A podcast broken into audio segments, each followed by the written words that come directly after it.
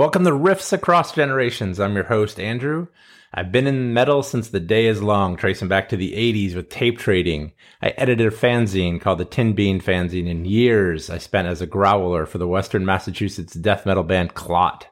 I have seen trends come and go. Joining me is our co-host Eli. I'm an aspiring guitar wizard who loves to mess with all types of gear. I'm a metalhead to the core. I was born after the glory days of metal, but I'm forging ahead in creating the next generation of headbanging to be louder and more brutal than ever.